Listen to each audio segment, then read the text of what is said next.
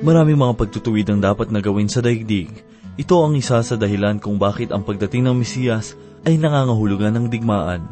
Ito ang isa sa katotohanan ng ating matatagpuan sa ikasyam na kabanata ng Zakarias, talatang siyam hanggang labing pito. At ito po ang mensaheng ating pagbubulay-bulayan sa oras na ito, dito lamang po sa ating programang, Ang Paglalakbay.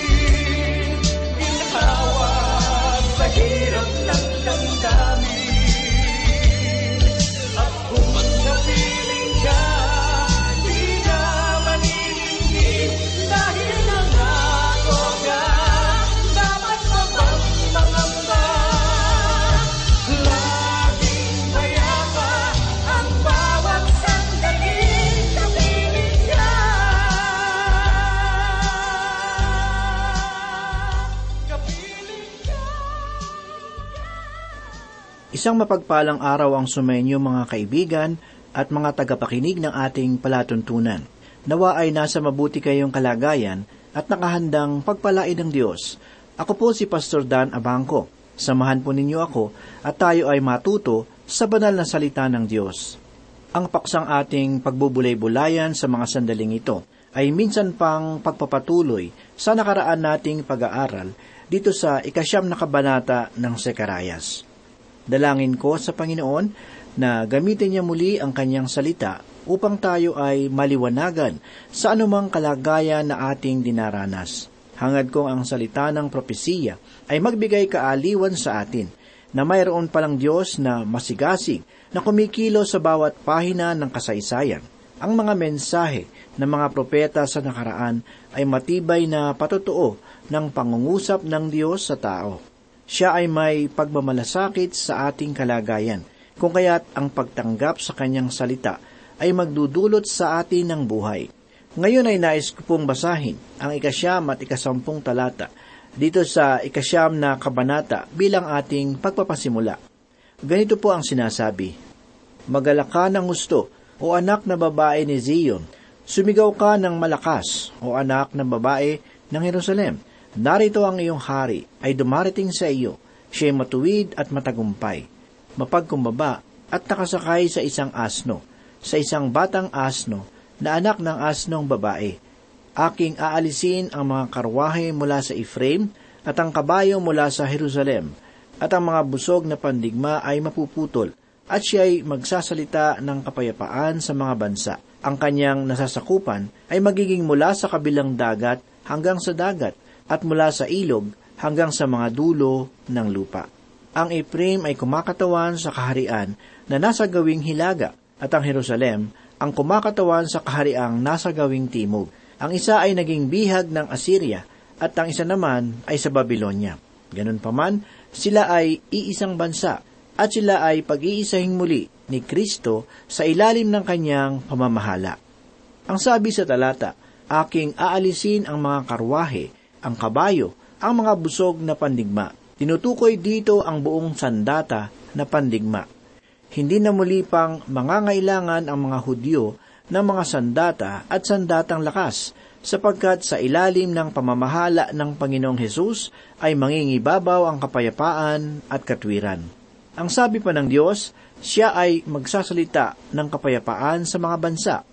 Dito sa daigdig ay walang kapayapaan hanggang sa si Kristo ay dumating muli at isulong ang tunay na kapayapaan. Walang sino mang tao dito sa mundong ibabaw ang may sapat na kakayahan upang gawing mapayapa ang sanlibutan. Tanging ang Panginoon lamang ang makapagbibigay ng pangkalahatang kapayapaan. Ito ang tiyak na dahilan kung bakit ang lahat ng mga bansa ngayon ay mayroong sandatahang lakas. Ako man ay isang ayon na kailangang tayo ay palaging handa. Subalit maging ang kapangyarihan at lakas ng pinagsama-samang mga matatatag na mga bansa ay hindi sapat upang ihatid at panatilihin ang kapayapaan sa buong sandaigdigan. Iisa lamang ang may kagalingan, lakas at kapangyarihan. Kakayahang higit pa sa sapat upang ipamalas at panatilihin ang kapayapaan dito sa sanlibutan. Kaibigan, si Kristo lamang. Kanyang isusulong ang kapayapaan sa pamamagitan ng paglipol sa lahat ng kasamaan. Walang maiiwang bakas ang kasamaan sapagkat pupugnawin ng kaluwalhatian ni Kristo ang lahat ng katiwalayan sa daigdig. Ang pangako ng muling pagbabalik kung gayon ay dapat na magpalakas ng ating loob. Sa halip na ating pagsikapang mabuti na magkaroon ng kapayapaan sa buong sanlibutan, tayo na lamang ay maging handa sa pagtatanggol ng ating sariling bayan, sapagkat hindi natin maipagkakaila na ang uri ng sanlibutan na ating kinamumulatan ay sadyang masama. Hindi na bago sa ating pangdinig ang usaping kapatiran sa mga bansa, ngunit ito naman sa katunayan ay hindi nakasulat sa banal na kasulatan. Ang nag-iisang kapatiran na maaaring mabuo at manatili sa ngayon ay ang katawan ni Kristo sa kanila na kanyang mga tinubos sa pamamagitan ng kanyang dugo. Alam natin na ang isang doktor ay nagbibigay ng gamot sa kanyang pasyente na may sakit at kung kinakailangan ay dumaraan sa isang operasyon ang may sakit. Ang operasyon ay hindi kasiyasiya, subalit ito lamang marahil ang natatanging paraan upang mailigtas ang may sakit mula sa tiyak na kamatayan. At ang natatanging paraan upang ang sanlibutan ay magkaroon ng pangkalahatang kapayapaan ay ang Panginoong Heso Kristo lamang. Tanggapin man o hindi ng sangkatauhan, ang katotohanan ito ay wala ng iba pang paraan. Ang sabi pa sa ikalabing isang talata ay ganito, Tungkol naman sa iyo, dahil sa dugo ng aking tipan, sa iyo ay aking palalayain ang iyong mga bilanggo mula sa hukay na walang tubig. Ang mga katagang tungkol naman sa iyo ay tumutukoy sa isang makadiyos na pangkat sa angkan ni Israel na nagtitiis. Ang pinakamabuti nating gawin sa talatang ito ay ang bigyan ito ng espiritual na kahulugan. Ang nag-iisang kaligtasan ng buong sangkatauhan ay sa pamamagitan ng dugo ng kasunduan at ang dugo na ito ay ang dugo ng bagong tipan, ang dugo ng ating Panginoong Hesus. tanging ang dugo lamang ng Panginoon ang may kapangyarihang makapaglilinis ng lahat ng ating mga kasalanan. Ang sabi sa ikasampung kabanata ng Hebreyo, talatang apat ay ganito, sapagkat hindi maaaring mangyari na ang dugo ng mga toro at ng mga kambing ay makapag-alis ng mga kasalanan. Sa ikasyam na kabanata ng Hebreyo, talatang dalawampu at dalawa, ay ganito naman ang sinasabi, At kung walang pagdanak ng dugo, ay walang kapatawaran ng mga kasalanan. Labis ang pag-aalala ng tao tungkol sa sariling kaligtasan at ipinaglalaban ang kanyang kalayaan. Subalit hindi nakikita at nalalaman ng katotohanan na siya sa katunayan ay isang bihag. Siya ay ipinagbili sa ilalim ng kasalanan, sangayon sa ikapitong kabanata ng Roma talatang labing apat. Ang tao ay alipin ng kasalanan. Subalit marami sa atin ang makapagpapatunay na sila mula sa pagkakulong sa bisyo at bawal na gamot ay naging malaya dahil kay Kristo. Aking kaibigan sa pamamagitan lamang ng dugo ni Kristo, ikaw ay magiging malaya mula sa lahat ng iyong pagkakasala sa ating Panginoong Diyos. Sa pamamagitan lamang ng iyong taos-pusong pagbabalik loob sa Kanya na may pananampalataya sa katotohanan at kapangyarihan ng ginawa ng dugo ni Kristo na nabuhos doon sa krus ng Kalbaryo, ikaw ay magkakaroon ng tiyak na kaligtasan at tunay na kalayaan. Si Kristo lamang kaibigan ang makapagpapalaya sa iyo mula sa pagkaalipin ng kasalanan. Ninanais mo ba na maging ligtas at malaya ang iyong buhay? Lumapit ka na walang pag-aalinlangan at mayroong pagpakumbaba sa Diyos na may likha sa iyo. Maniwala ka ng taus-puso na si Kristo ay namatay para sa iyong mga kasalanan. Inilibing at muling nabuhay sa pangatlong araw ayon sa kasulatan. Sa oras na ito ay iyong gawin upang makamit mo ang buhay na walang hanggan na walang bayad na ipinagkakaloob ng Panginoong Diyos sa bawat nananampalataya kay Kristo Jesus. Tayo po ay magpatuloy at basahin natin ang ikalabing dalawa at ikalabing tatlong talata. Bumalik kayo sa inyong muog, kayong mga bilanggo na may pag-asa. Ngayoy ipinapahayag ko na aking ibabalik sa inyo ng makalawa, sapagkat aking binaluktot ang Huda bilang aking busog. Ginawa ko ang Ephraim na aking palaso. Gigisingin ko ang iyong mga anak, o Zion, laban sa iyong mga anak, o Gresya, at gagawin kitang parang tabak ng mandirigma. Bigyan pansin natin ang bahaging sinasabi na sapagkat aking binaluktot ang Huda bilang aking busog. Ngayon ay patungo na tayo sa sanlibong taon na kung saan si Kristo ay maghahari dito sa sanlibutan. Ang lahat ng mga bansa ay yuyuko sa pagsamba sa Kanya. Mga kaibigan, magaganap na sa muling pagbabalik ng Panginoong Hesus ang matagumpay na pagpasok. Darating siya na nakasakay sa isang puting kabayo ng pakikidigma. Tatapusin niya ang lahat ng kasamaan at lilipuli ng lahat ng masama ng sanlibutan at isusulong ang kapayapaan upang manatili sa lahat ng araw sa kanyang paghahari. Ang sabi pa sa ikalabing apat at ikalabing limang talata ang ganito, At ang Panginoon ay makikita sa itaas nila at lalabas ang kanyang pana na parang kidlat Patutunugin ng Panginoong Diyos ang trumpeta at hahayo ng kasama ang ipo-ipo ng timog. Iingatan sila ng Panginoon ng mga hukbo at kanilang lalamunin at tatakpan ang mga batong pantridor at kanilang iinumin ang kanilang dugo na gaya ng alak at sila'y mapupuno na parang mga mangkok na basang-basa na gaya ng mga sulok ng dambana. Sasabihin ko na mga ito ay paglalarawan sa kung ano ang mangyayari sa muling pagparito ng Panginoong Hesus. Hindi dadalhin ng tao ang isang libong taon dito sa lupa. Ito ay sapilitang ipatutupad ng Panginoon sa kanyang pagdating.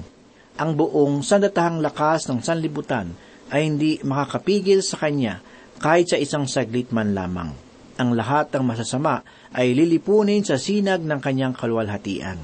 Sa isang maikling sandali ay mawawaglit ang lahat ng alaala ng kasamaan sa bawat nilalang na nananatili hanggang sa paghahari ng Panginoong Hesus. Ang sabi sa ikalabing anim na talata ay ganito, Ililigtas sila ng Panginoon nilang Diyos sa araw na iyon sapagkat sila ang kawan ng kanyang bayan. sapagkat gaya ng mga bato ng isang korona ay magniningning sila sa kanyang lupain. Ang mga salitang sa araw na iyon ay naging isang karaniwang salita na ni Sakarias. Ang araw na iyon ay ang araw ng Panginoon na magsisimula pagkatapos niyang kunin ang iglesia. Ito ang simula ng isang matinding pagtitiis na magtatapos ayon sa aking paniniwala makalipas ang pitong taon na paghihirap sa pagdating ng Panginoong Hesus sa kanyang muling pagbabalik upang itatag ang kanyang kaharian dito sa sanlibutan. At ang sanlibutan sa wakas ay magkakaroon ng pangkalahatang kapayapaan sa sanlibong taong paghahari ng Panginoon. Ang sabi sa talata, sapagkat gaya ng mga bato ng isang korona ay magniningning sila sa kanyang lupain. Sinabi sa atin ng propeta na si Malakias na ang Panginoon ay gagawa ng kanyang mga alahas sa araw na iyon. Ang sabi sa ikatlong kabanata ng Malakias, talatang labing anim ay ganito, Nang magkagayoy, nag-usap silang mga natatakot sa Panginoon, binigyang pansin sila ng Panginoon at pinakinggan, at ang isang aklat ng alaala ay isinulat sa harap niya para sa kanila na natakot sa Panginoon at nagpahalaga sa kanyang pangalan. Ito ay tumutukoy sa mga makadiyos sa angkan ni Israel at maging sa mga bansa ng mga hintil. Ang iglesia na ang mamahaling perlas, sangayon sa ikalabing tatlong kabanata ng Mateo, talatang apat na at anim, ay hindi kasama dito. Malaking halaga ang kanyang ibinayad sa perlas na ito, ang sarili niyang dugo at buhay. Patuloy pa ng Diyos sa ikalabing pitong talata ay ganito, sapagkat napakalaki ng kanyang kabutihan at napakalaki ng kanyang kagandahan. Pagiginhawahi ng trigo ang mga binata at ng bagong alak ng mga dalaga. Ang sabi sa talata, sapagkat napakalaki ng kanyang kabutihan at napakalaki ng kanyang kagandahan. Ito ang kabutihang nakakahigit siya sa lahat. Siya na darating na kabaliktaran ni Alexander na hindi nakikilala dahil sa kanyang pagkamabuti. Siya ay matapang, malupit at puno ng pagmamataas ng kanyang sarili. Ngunit ang Panginoong Hesus ay mahabagin at mapagkumbaba. Siya ay dakila sa kanyang kabutihan at kagandahan. Nang siya ay pumarito sa unang pagkakataon, siya'y walang anyo o kagandahan man na dapat nating pagmasdan siya, at walang kagandahan na maibigan natin sa kanya. Ito ay ating mababasa sa ikalimampung kabanata ng Isaya sa latang dalawa. Ang krus ay bagay na hindi ka nais-nais isipin at pagmasdan. Subalit sa kanyang muling pagbabalik, anong ganda ang taglay niya. Pinag-uusapan natin ang mga magagandang tao sa ating kapanahunan. Ngunit si Kristo lamang ang tunay na maganda sa lahat at inilalagay niya ang kanyang kagandahan sa kanila na nasa kanya. Ang sabi pa sa talata, pagiginhawahin ng trigo ang mga binata at ng bagong alak ang mga dalaga. Ang bagong alak ay hindi nakakasama, hindi ito nagkaroon ng sapat na panahon upang maging matapang na alak. Sa makatuwid, ang mayroon dito ay ang patungkol sa kasaganaan. Sa makatuwid, ang mayroon dito ay ang patungkol sa kasaganaan ng pagkain. Walang panahon ng tagutom o kaya ay kakulangan ng enerhiya sa panahon na maghahari ang ating Panginoong Hesus dito sa sanlibutan. Puno ng kagalakan at kasaganahan ang isa sa mga katangian ng kanyang kaharian. Kaibigan, napakapalad na kalagayan kung gayon ang paghahari ng dakilang Mesiyas sa daigdig. Sa panahong iyon lamang natin madarama at mararanasan ang tunay na kapayapaan at katwiran. Ito ang dakilang pag-asa na inaasam ng daigdig. Hinihintay nila ang dakilang paglaya mula sa kabulukan. Inaasam ng nilalang ang paglaya mula sa kabulukan ng dulot ng kasalanan at kasamaan ng tao. Kay sarap isipin na sa pamamagitan lamang ng Panginoong Hesus natin masusumpungan ang pag-asang ito. Siya ang dakilang hari at Diyos na makapagbibigay kabuluhan sa ating buhay. Kaibigan, dalangin ko sa Diyos na ang mensaheng ito ay maging pagpapala sa iyo Dalangin kong nagsilbi itong liwanag para sa iyong kaisipan na ang buhay pala ay mayroong patutunguhan kung tayo ay nasa Panginoon. Nabagamat ang daigdig ay napupuno ngayon ng karahasan, kahirapan at pananamantala, gayon may mayroong bukas na nag-aabang kung saan sasakupin ni Kristo ang lahat ng kasamaan ng tao at papalitan niya ito ng katwiran. O inaasam kong makita ang paghahari ng anak ng Diyos sa daigdig. Siya lamang ang natatanging pinuno na makapaghahari sa daigdig ng may katarungan. Ang paghahari ng tao ay laging may butas at pagkukulang, ngunit ang paghahari ng langit sa lupa sa pamamagitan ng dakilang lumikha ay may kaloob na kalayaan at pangbihirang kaluwalhatian para sa lahat. O kaibigan, makipagkasundo na tayo sa Panginoon. Ito ang oras na hindi natin dapat sayangin.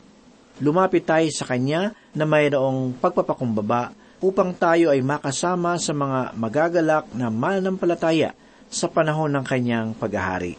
Bawat tao sa daigdig ay nalalagay sa katotohanan bagamat hindi naunawaan ng marami ay nananatiling sapat na batayan upang tayo ay lumapit sa Diyos. Ang buhay ay kaloob ng Panginoon. Ito ay hindi natin pagmamayari. Ang Diyos ay nagtakda ng panahon kung saan ang bawat isa sa atin ay magsusulit sa kanyang banal na harapan.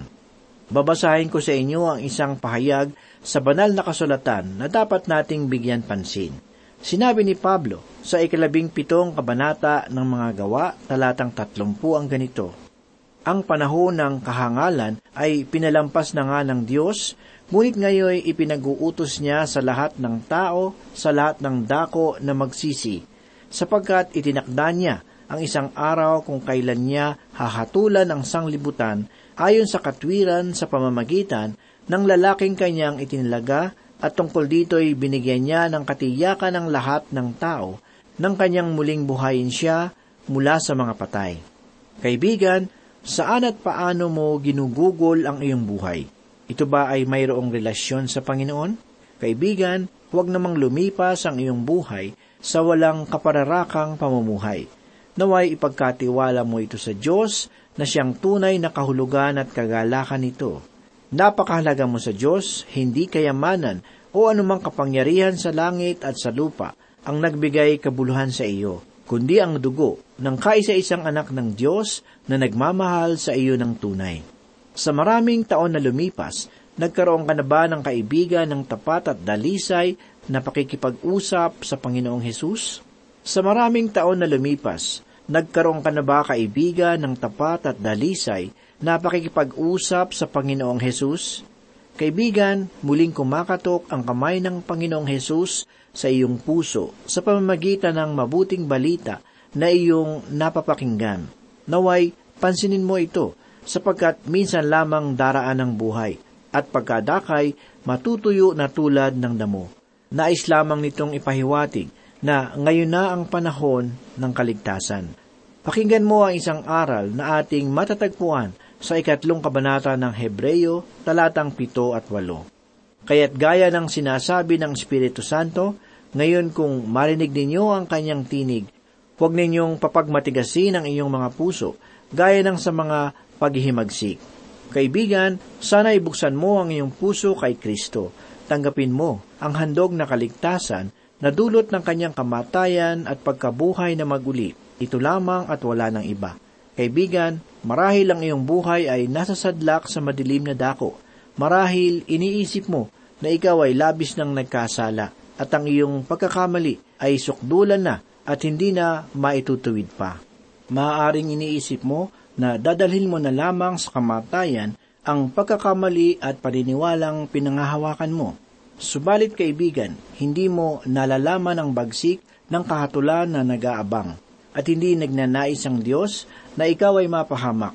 Nais niyang malaman mo na mayroong pag-asa sa kabila ng kalungkutan, kabiguan, at pagkakamali na iyong nararanasan. Ang biyaya ng Panginoon ay higit sa iyong kasalanan, kaibigan. Pakinggan mo ang sinasabi ni Apostol Pablo sa ikalimang kabanata ng Roma talatang labing lima hanggang labing anim. Subalit ang kaloob ng walang bayad ay hindi gaya ng pagsuway, sapagkat kung sa pamamagitan ng pagsuway ng isa, ang marami ay namatay, lalo pang sumagana para sa marami ang biyaya ng Diyos, at ang kaloob dahil sa biyaya ng isang tao na si Heso Kristo. at ang kaloob na walang bayad ay hindi gaya ng ibinunga ng pagkakasala ng isang tao, sapagkat ang kahatulan na dumating na kasunod ng pagkakasala ng isa ay nagbunga ng paghatol. Subalit ang kaloob na walang bayad na kasunod ng maraming pagsuway ay nagbunga ng pag-aaring ganap. Aking kaibigan, ang Diyos ay patuloy na nag-aabot ng kanyang kamay sa iyo. Mahal na mahal ka ng Panginoon. Gagawin niya ang lahat ng paraan upang madama mo lamang ang kanyang pag-ibig sa iyo. Ang kanyang anak na si Jesus ay dakilang patunay na ang kanyang pagmamalasakit sa iyo ay gayong kalalim. Kaibigan, napagbulay-bulayan mo na ba sa iyong buhay ang pag-ibig ng Diyos? Nanampalataya ka bang si Kristo ay namatay para sa iyong mga kasalanan? Naniniwala ka ba na siya ay nabubuhay ngayon upang ikaw ay magkaroon ng buhay na pananalig sa Kanya? Kaibigan, pag nilay-nilayan mo sana ang ginawa ni Kristo sa krus ng Kalbaryo. Dalangin ko sa Diyos na ang iyong puso ay manangan sa Kanyang kamatayan at muling pagkabuhay, at hindi sa iyong relihiyon, mabubuting gawa at tinatangkilik na karaniwan ay nakalilin lang. Manalig ka kay Kristo bilang iyong buhay na pananampalataya. Kay Kristo lang at wala nang iba pa. Manalangin po tayo.